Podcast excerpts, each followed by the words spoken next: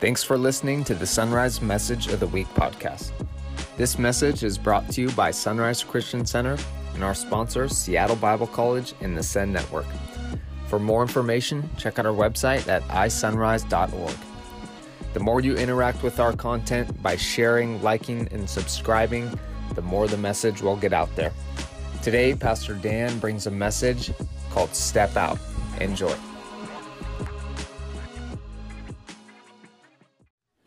You turn with me this morning to Matthew 10, Pastor John started a series looking at Matthew 8, where Matthew quotes Isaiah 8, 16, and 17 about the healing ministry of Jesus and his salvation and verifies that healing is still today for the church.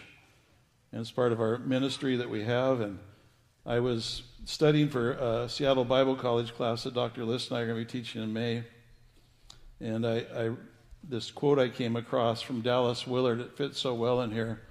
Not only fits into our class that's coming in May, our, our uh, modular class for three days on your calling and being released, and but he talked about that we live from a different perspective, and sometimes we need to be reminded as believers that we live from a totally different perspective.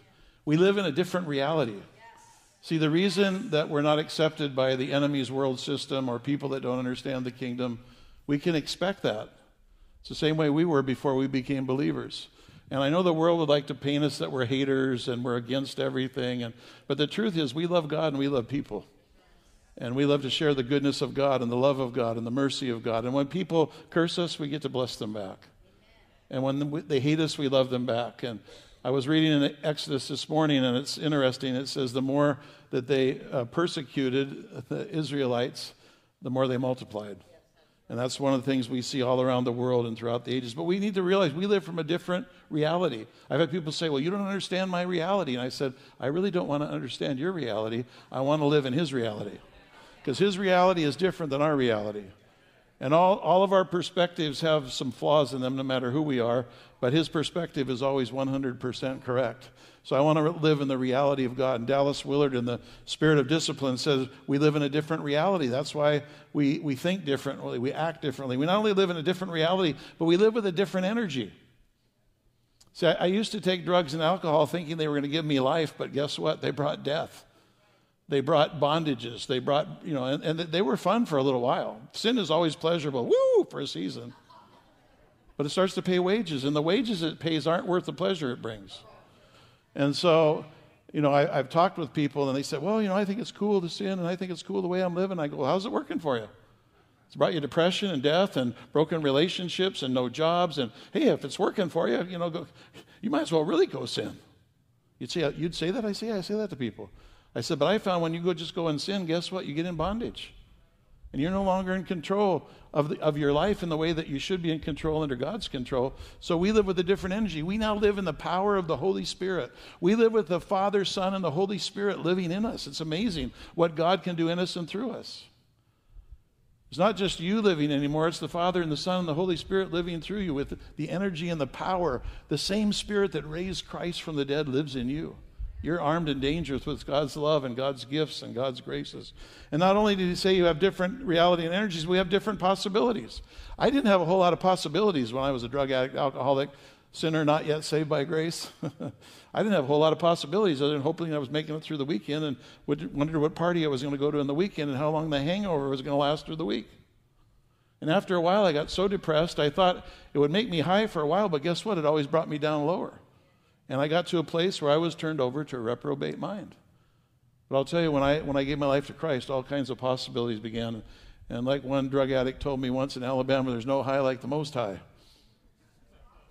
And I just tell people, I got addicted to Jesus. I'm still an addict. I have an addictive personality. You probably figured that out a long time ago. I'm just addicted to Jesus now.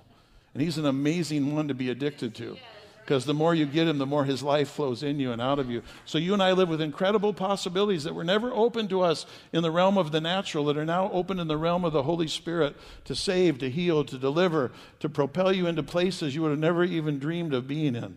And then the last thing is that we have different perspectives or different prospects. I didn't have a whole lot of prospects of, of goodness or things that could happen in my life before I received Christ. So, as we look at the passage and we begin to realize what we've been given in Christ, who we are in Christ, not only what our identity, but also our position that we have in Christ, and then also the ability we have from that position and from that identity that we've been commissioned to do things in the world.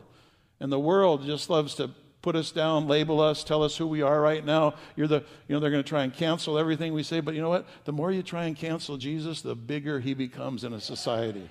And the more you try and push him in the corner, the more he becomes in the mainstream. And every moment in human history when the church has been persecuted or the church has been pushed down, it's when the church erupts all over the place. So you better get ready for what God's about to do. So, Father, I pray as we pray today, as we minister one to another, I thank you for the healings. I thank you for the lady that testified when she came, Lord, on revival night, Good Friday, Lord, that she was delivered of the seizures we've been praying for. When John led in prayer, she was here today dancing and saying, Pastor, guess what? My seizures are all gone. I thank you for that, Lord Jesus. I thank you that when you led me to pray all week for ovarian cancer, that one of the ladies came up in the first service and said, That's my sister you're praying for. And I felt it might be someone who was in the service, but it was a relative. And we prayed for her in Jesus' name. And we're believing that you're going to cause the ovarian cancer to disappear from Faith's body in Jesus' name. And Father, we thank you that you love people, that you love people, that we are lovers of God and lovers of people, Lord. And Father, we pray that you would fill us with so much love and so much grace. Quicken your word to our spirit.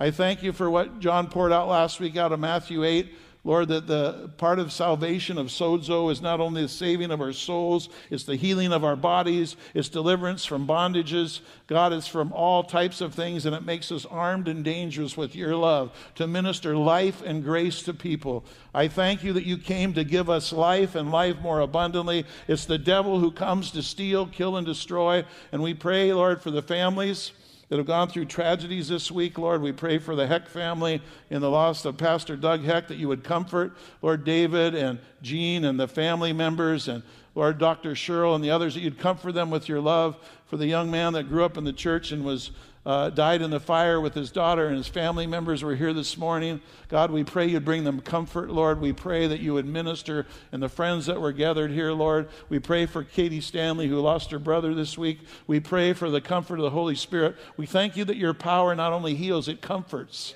Your, your power, Lord, helps us in the midst of trials and tragedies. It's not just about signs and wonders and miracles, but it's about the miracle that takes place in our heart and in our soul when you become the Lord of our life. So we give you praise and glory and honor. Speak to our hearts in Jesus' name. Amen. Matthew 10, verse 1.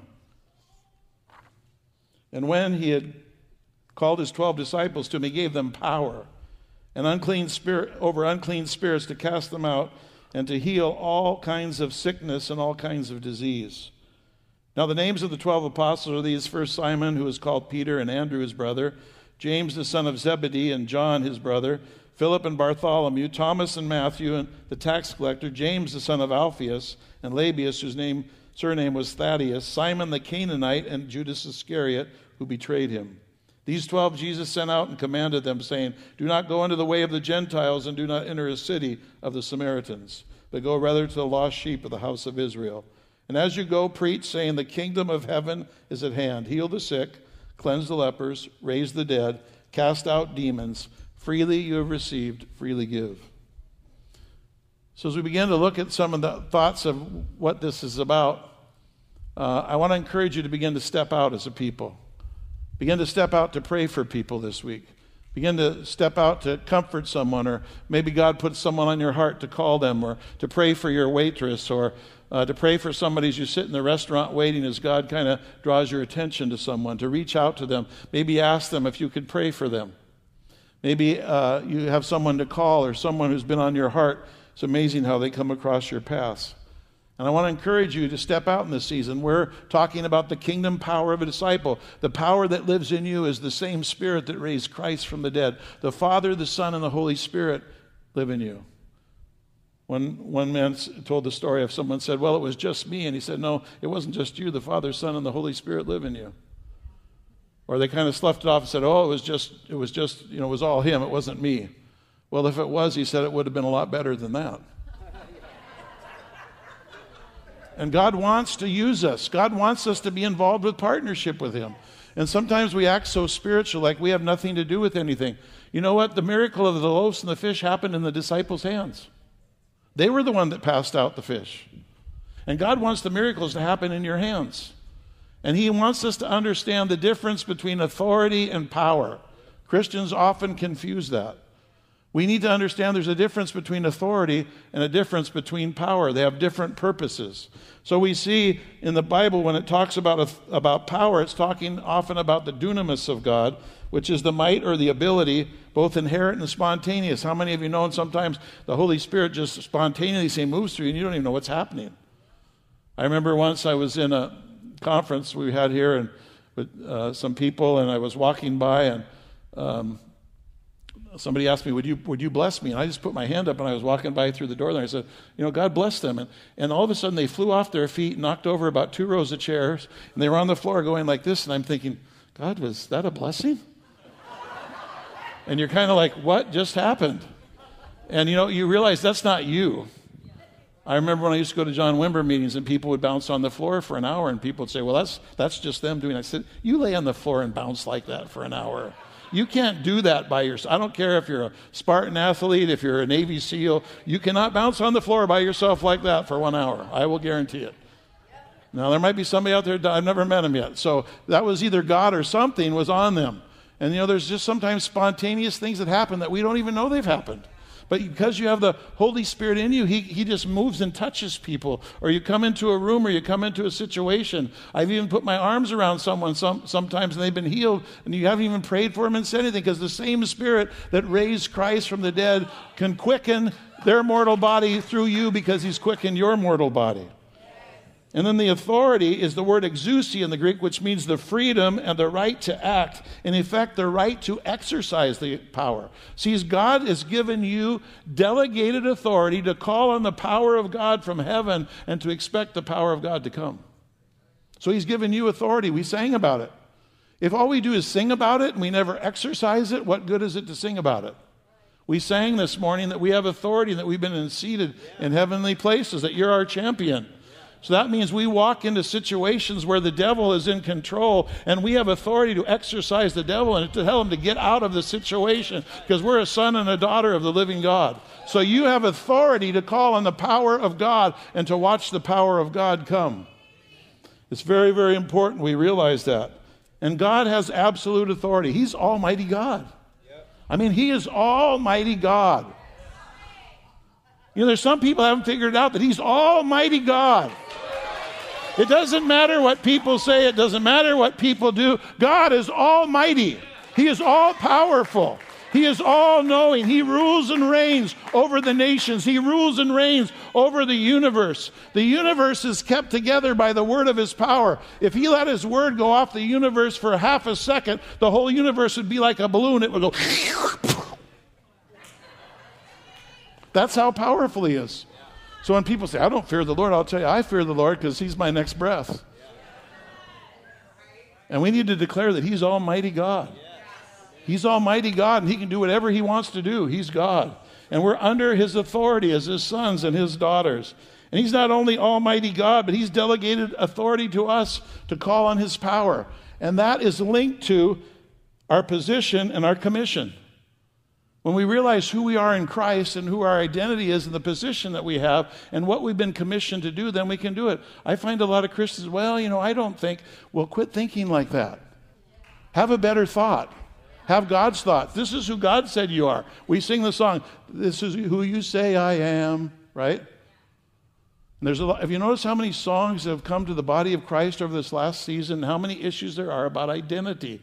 The devil in the world is trying to tell you, oh, you're not loving, you don't care about people. They're trying to put an identity on us that's not our identity. So we need to know who we are in Christ. We need to know our position, where we're seated. Well, they think that it doesn't matter what people think if it's not in alignment with God's word if it's not alignment. And that's how we renew our mind. We think like God thinks. We believe what God says. It's not about our feelings. Well, people say, I don't feel, I don't, you know what? It doesn't matter if you feel like you're a son or daughter of God. You are a son or daughter of God if you've given your life to Him. It's not about a feeling, it's about an authority that was won for you at the cross of Jesus Christ. And you've been raised and seated in heavenly places in Him. And when you start to believe that, you feel different, you act different. And your feelings have come often from wrong thoughts. Often. Feelings are real, but they're not always true. And then we see that our link to our position, our commission is always displayed in legal aspects, it's displayed in political aspects, it's in, displayed in social aspects, and spiritual affairs.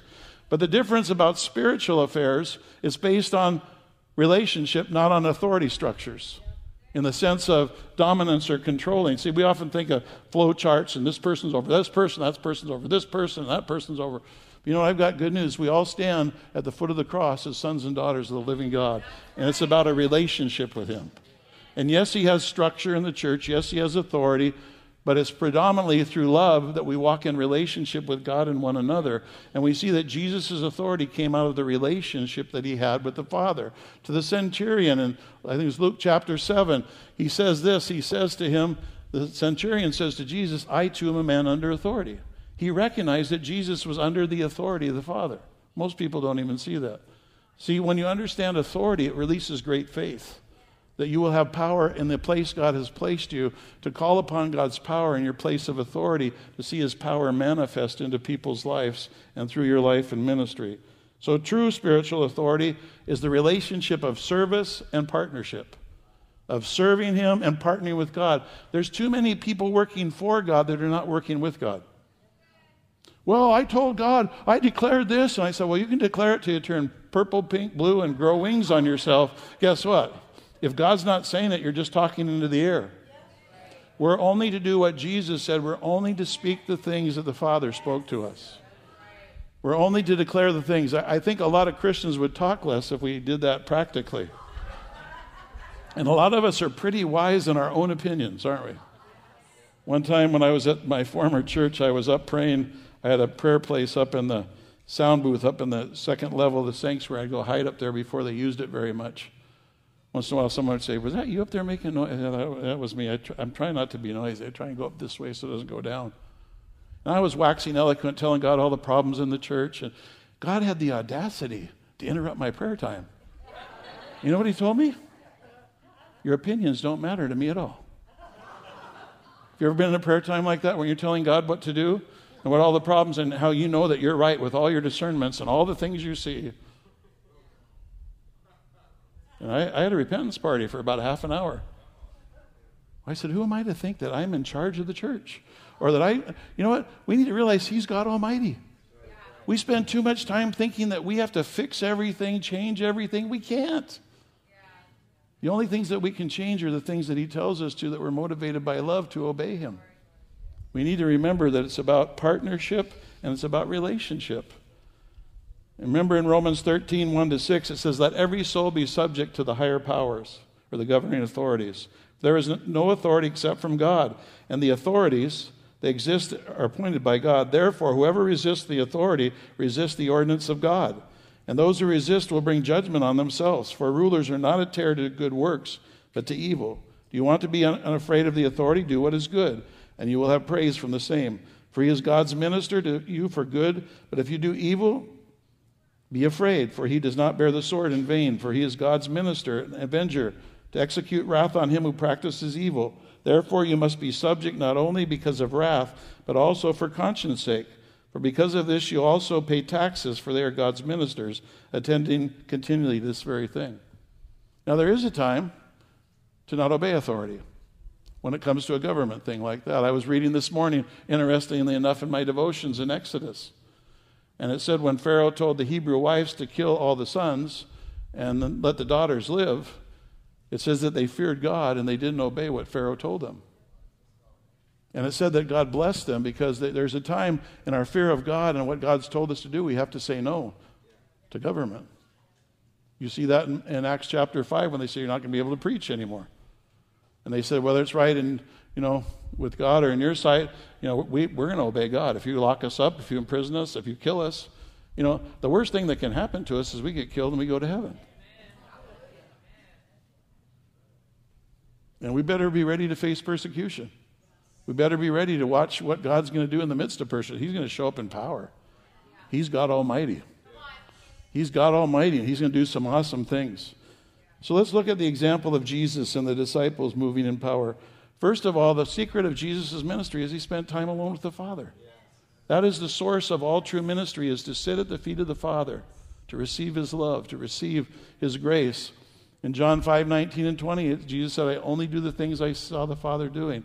If you go to Isaiah 50, he gives you a picture of what his practice was. Morning by morning, he was alone with the Father, said, Father, awaken my ear so I can hear what you said or what you're saying. And he said that when he spoke, he spoke with the tongue of the learned because he had the ear of the learned. He'd heard from heaven. Every morning, like I did this morning, I get up, I thank the Father. I come to him, I say, Father, I receive your love today. Lord Jesus, I receive your love and your grace today. Holy Spirit, I receive your love and communion and fellowship today. Then I say, Father, show me what you're doing. I want to work with you, not for you. Lord Jesus, show me what you're doing with the Father so I can work with you today. And Holy Spirit, show me and lead me and guide me with what you're doing with the Father and the Son. Show me who to pray for. Show me where to go. Bring people across my path.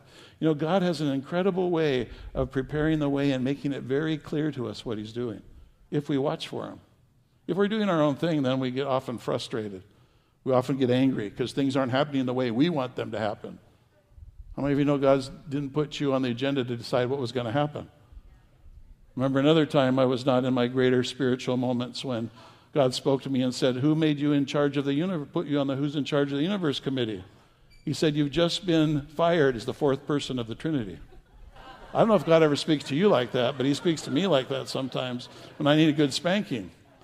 And sometimes we think we're in charge of stuff and we're, you know, we're the, we're the big whoopee, you know, and we're not. We're just sons and daughters of God that need to be obedient to our Father. And so he only spoke what he heard from the Father.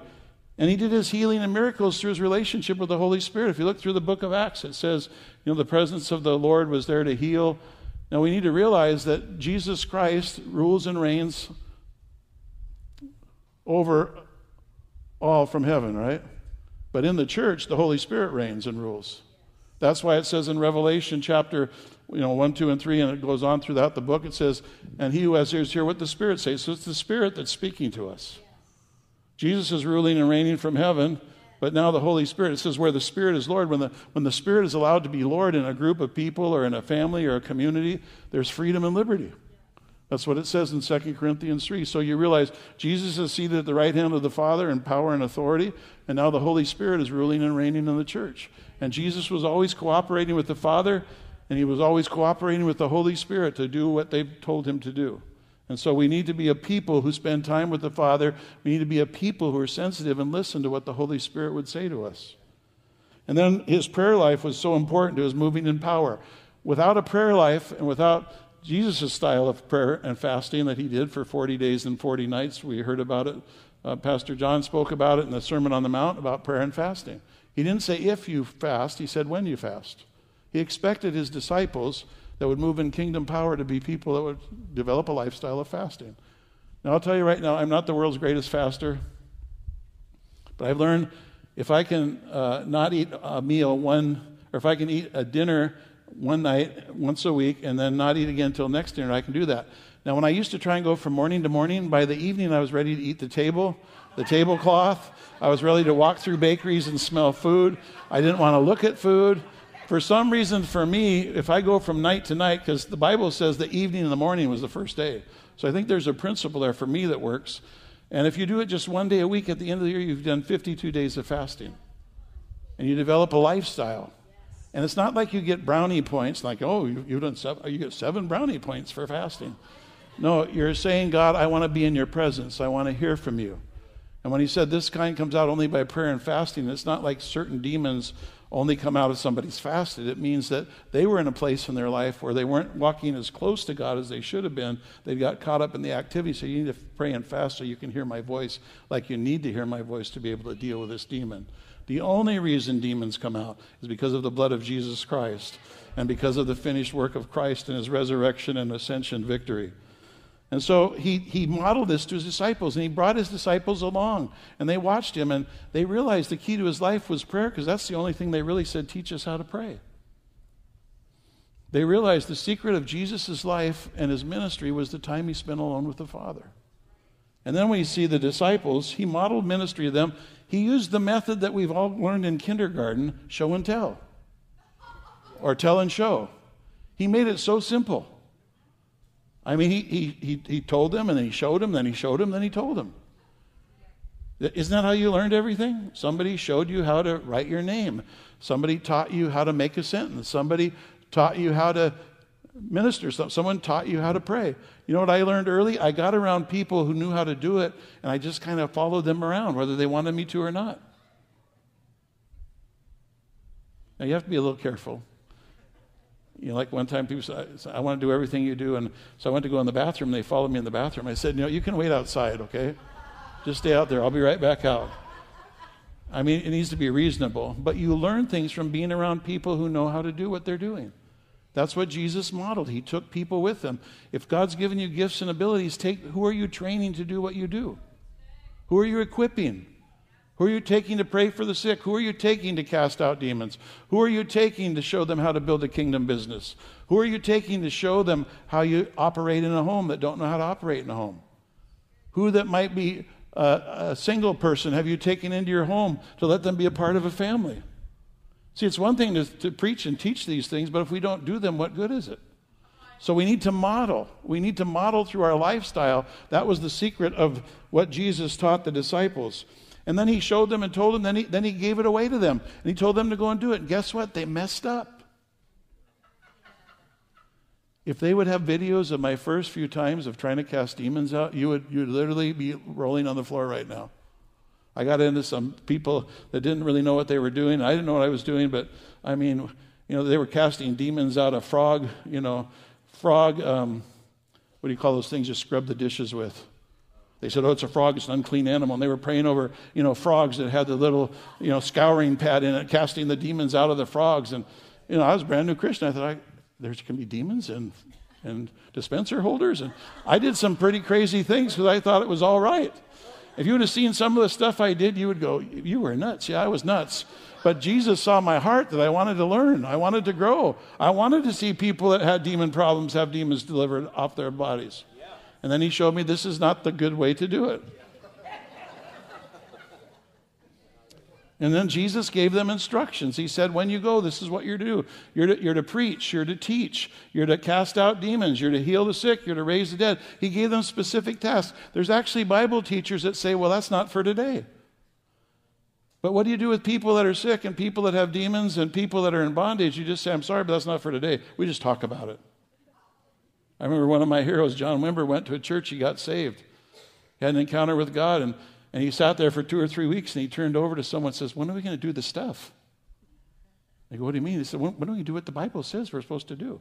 And they go, Oh, we talk about it. We know it's going to happen someday, but we never do the stuff. He goes, You don't do the stuff in this church? You go, No, we don't do the stuff. He goes, I'm, I'm getting out of here. So he walked out of the church building. You know what happened? He en- ended up influencing, he led 300 Puerto Ricans to Christ. And then he was worried because he got filled with the Holy Spirit, supposed to began to speak in tongues when he was walking in a, in a little ditch trench thing. and then he said, Oh no, J. Vernon McGee said, This is of the devil. The devil's got me now. But then he realized that wasn't really right, although J. Vernon McGee was a great Bible teacher. But you know what? He got filled with the Holy Spirit, and the rest is history.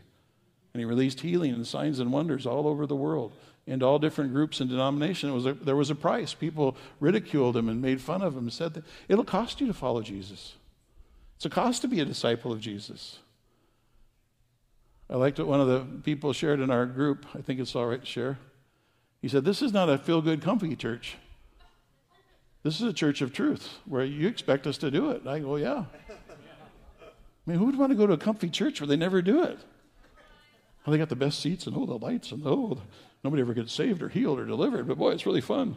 You've got popcorn. I had one lady tell me, well, we tried another church, but when they all started eating popcorn during the worship service, we kind of lost it. You go, popcorn during the worship service? I love popcorn, but who's going to eat popcorn during the worship service? Hello? We want to follow the pattern that Jesus gave to the disciples to pray for the sick, to cast out demons, to preach the gospel, to declare good news to the captives, to wreak havoc on the kingdom of darkness to love God and to love people with all our hearts and to show them what Christ can do in their life. It's really amazing what he does, isn't it? He modeled that ministry, and we're to be followers of Jesus as the 12 disciples. We're all the result of the 12 disciples. Did you know that? We're all here because they shared with someone, and the 70 and 120. If you connected our spiritual genealogy all the way back, you'd find out that one of those 12s had an impact on your life. Just like you're going to have an impact on the generations to come. These are very important things. You might want to write them down. We have a new identity. If we're going to walk in the power of a disciple like Jesus wants us, we need to know that we have a new identity through relationship with Jesus as righteous sons and daughters of God. The hour that we're living in, they're constantly bombarding the identity of who we are as believers, who we are as the church. The world's trying to frame to the world this is who these people are when it's totally wrong.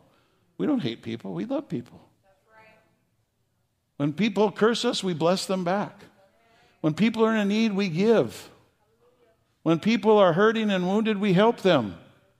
That's what the church is about. That's the reality. And you are a son and daughter of the living God. You have a new nature, a new identity. Your old life is so dead, it's gone. I love when the devil comes and Do you remember what you used to do? I said, You know, you need to talk to Jesus. He bought my whole past beer cans, needles, everything, and all. They're all his. If you want to talk about my past, take it up with him because he owns it. I don't own myself anymore. He to- I'm totally owned by him. My life is his. So many Christians are being just bombarded. Well, you know, the people think that it doesn't matter what people think if they don't agree with God. Not that we don't care about those people, not that we don't love them, but don't let them control who your identity is. That's always been the, the devil. He's always been a punk. He's not only been a punk, he's always been a bully. He's always been a liar. He's like the kid at school that used to harass you. He didn't want to go to junior high because if you saw him, you were like wanted to run. It's like the Christmas story. You finally one day you beat up the bully. We want to beat up the bully. That's the enemy who's destroyed people's lives and families. And we have not only a new identity, but we have a new position. We're seated in heavenly places in Christ. It says in Ephesians 2 4 and 6, But God, who is rich in mercy, because of his great love with which he loved us, even when we were dead in trespass and sins, made us alive together with Christ. By grace you were saved and raised up together and made us sit together in heavenly places in Christ Jesus. You're not just sitting here in this sanctuary, you're seated in heavenly places with Christ this morning, positionally. And if you are in Christ, if like this uh, dedication certificate represented you and this represents Jesus, if you are in Christ and Christ is seated in heavenly places, where are you? And if you are, if Christ is far above all principality and power and dominion, where are you? And if he's put all of his enemies under his feet, where are the enemies in regards to your feet? My friend Bishop Zakes Numwalo from Swaziland Every time he gets a new pair of shoes, he puts right Satan on the bottom of his shoes. He wants to remind Satan where he belongs under your feet. And my dear friend Wayne Bouchard, who taught me a lot, used to say, I don't know if you want to start a foot stomping religion, but guess what? We need to put the devil under our feet. I say, down, boy, under my feet in Jesus' name. And that's good, simple, childlike faith. We need to get back to Bible basics. The devil is a defeated foe. There was an open show and display made of him at Calvary. He was stripped of his power and authority. The only way he can have authority is if people believe his lies. We have authority to call on the power of God and to declare to people good news because we have a new position in Christ. We're seated in heavenly places and we enforce the victory of Calvary, seated with him upon his throne. And we not only have a new identity and a new position, but we have a new commission. We've been commissioned by God. Even the Blues Brothers knew they were on a, on a mission from God. If the Blues Brothers knew they were on a mission from God, then guess what? We can be on a mission from God. If you're young and don't know who the Blues Brothers are, ask somebody that's over 40. And he commissioned them in, in Matthew 8. He said, This is what I've told you to do. People say, Are you sure we're supposed to do this? Jesus told us to do it. What do you mean, are we sure we're supposed to do it? We were on a call, John and I, with some leaders from around the country, and they talked about a big coalition of Christian colleges and universities, and they said, well, you know, we need to have a discussion about all these new rules about transgenderism and this and that. And, again, we love people. Please hear me. We love people. And this lady was saying, we, we have to have a big discussion. We, have, we need to have a big call and find out what people think. And the, the guy that was on our call said, What is there to discuss? Do you know what Jesus called this? We love the people, but this is sin. Oh, but these people, they wouldn't. Is the church still afraid to call sin sin? Sin destroys people. We're not against people. We're to be the voice of God in the earth with love. We're to speak the truth in love. We're not to put people down. We're not to make fun of people. We're not to hurt people. We're to speak to them about the identity they can have in Christ. But it's so sad. A lot of the, the, the, Christians in the, in the movement, not all, I wouldn't say all the Christians, there's still a lot of Christians that love God, but a lot of Christians have decided that they're going to look at the Bible through the lens of culture rather than look at the culture through the lens of the Bible. It's not going to be popular to be a Christian, but whoever said it would be. So I want to just encourage you that when you realize your position, that you've been commissioned by God, you've been commissioned to proclaim the good news, to preach, you've been commissioned to baptize and teach, you've been commissioned to drive out demons, you've been commissioned to heal the sick, to speak in new tongues, you've been commissioned to raise the dead, you've been commissioned to disciple the nations. That's what God Almighty gave you to do. Hello? We must have an intimate, growing relationship with God. We must have faith in what God says. God's going to back people that believe His word and act on His word and step out on His word. He's going to back those people. I like, used to like what John Wimber said God backs my act. So you need to know what God says about you and your new identity.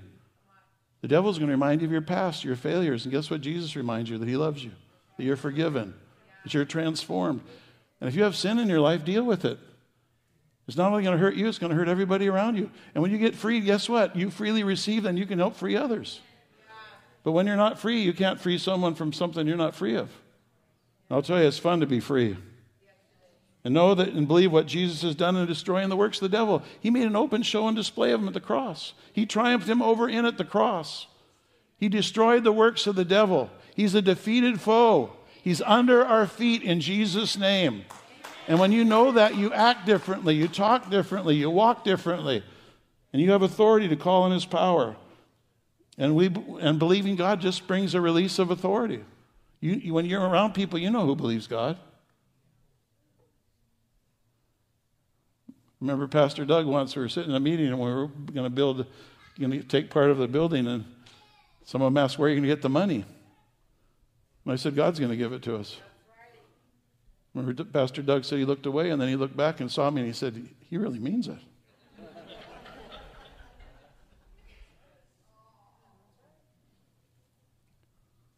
God loves believing believers.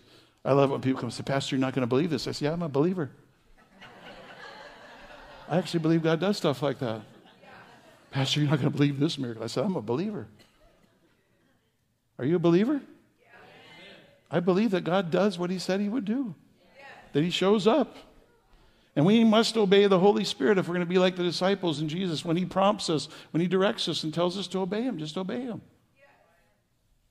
And we need to uh, realize we need to have a submissive attitude to God and to others. We need to work with each other, not be superior, think that our opinions are, we know all the answers to what's going on in the church. No, we don't. Who do we think we are?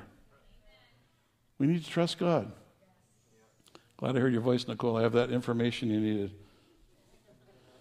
And we must have a servant's heart. We're here to serve people. We're here to serve our community. We're not here to cause fights or problems or but you know just by li- living for God you're going to cause problems because the devil's not going to like it.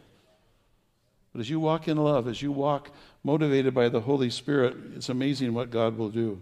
And we must be faithful stewards of what God's given us. If we're not faithful to what we already have, and so many people are waiting for what's going to happen in the future, they miss all the opportunities in their present that will get them to their future. They miss all the small acts of obedience. Mother Teresa said, I don't do big things, I do little things in a big way. And she changed the world. And we must know that the kingdom of God is at hand. You have power, the king lives in you. And we're going to pray. I'm purposely stopping real early. Can't even hardly remember last time I stopped at 11:21, 12:21. You ready? Ready for what God's going to do? I hope you stay for the baptismal service afterwards. But God wants to touch people. And I, I saw a picture this week of the Father with his hands uh, extended out. And I saw the Lord Jesus standing next to him saying, I want you to tell people, it might be on live stream, it might be in this service, it might have been someone in the first service, I don't know, I'm just being obedient. I realize as long as I'm obedient, all the results are in God's hands, they're not in mine. His arms were extended, saying, I love you. I'm here for you. I'm calling you. I'm commissioning you. You can come to me. If you've walked away from him, it's, it's, it'd be a good day to return. Today's the day of salvation. Don't wander away from him. Come now. Come back to him. If you've never known him, he loves you. He's got an incredible purpose and plan for your life, far beyond. I mean, I, I was crying this morning thinking about all the things God has allowed me to be involved in. Just his incredible love for me, for my wife, my children, my grandchildren, my family, my church family, people that are family all around the world to me. I was just so happy I gave my heart to Jesus. All that was icing on the cake. But the privileges he gives us as his sons and daughters to love people, to bless people, to watch people get healed, to watch people get delivered.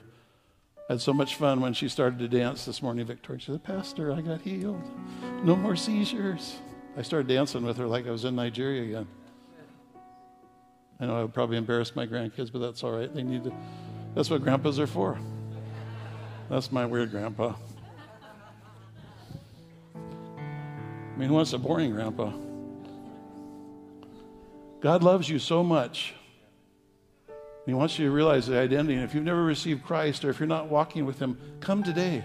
Why wait? When I first got saved and I told people about Jesus, it was amazing because I, I couldn't believe people wouldn't want Jesus. I was like, You don't want Him? He'll forgive all your sins. I would cry. I remember I had one of my best friends, we used to sing Jesus is just all right with me when we smoked dope to the Doobie Brothers. Just being honest. I remember the day I got saved and I was in a, up on Big Lake in a boat and we were fishing. For two hours, I told him about Jesus and I just wept. I just wept as I told him about what Jesus did in my life. And I just wanted him to have what I had. I just want the world to have Jesus. I want them to know His love and His mercy and His kindness and His forgiveness and His truth and His power. And that's why we're willing to die. That's why we're willing to give up everything to follow Him. That's why we're willing to go wherever He tells us to go, no matter what anyone else thinks, that we'll be obedient to the call of God on our life. And some of you are being called by God. You're being called to Him, first of all. We're always called first to Him. To have a call, there has to be a caller, and He has to call you. Some of you, He's calling today to surrender to Him. Some of you today, He's calling to get healed and delivered. Some of you, He's calling to get filled with the Holy Spirit. Someone's had an infection that's you've been trying to get medication from, and it's, it's helped a little, but you're not fully healed yet. Where are you at? Somebody's got an infection. I want you to wave at me. We're not going to embarrass anybody. You're all going to come up here. We're going to pray for a bunch of people. Where's a person you've got an infection? You've got an infection that needs healing. Is there anyone? Or you know somebody? There's someone back there, two people. Okay. We're going to pray for you. Another person. I had prayed all week and I kept getting the impression that somebody that was going to come and probably someone that they knew had ovarian cancer one of the ladies in our church. It was her sister in the first service. It kept coming over and over all through the week. There's also someone with a hearing problem. You're having a problem hearing out of your ear. Where are you at? I remembered a little boy in India that I prayed for at five years old was born deaf and God opened his ears. And 12 years later, I got to meet him again. He's now in charge of their sound system, still healed, hearing perfectly. His Hindu mother and sister got saved that day.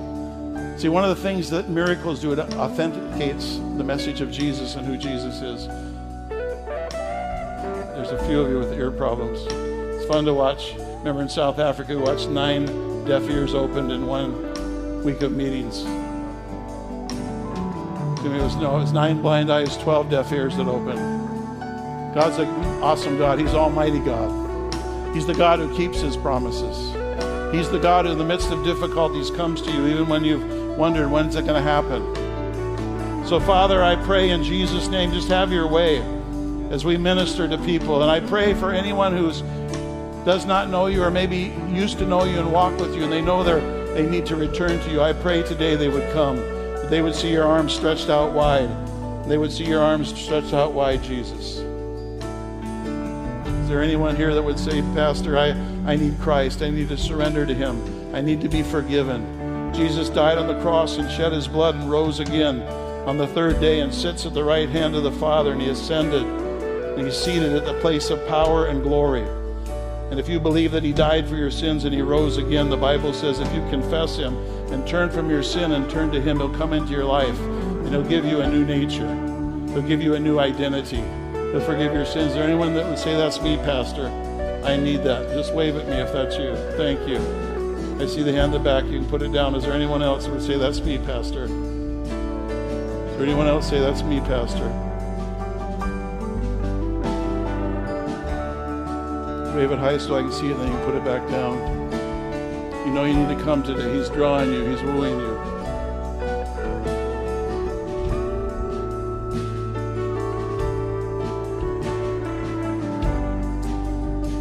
Father, I pray for this one.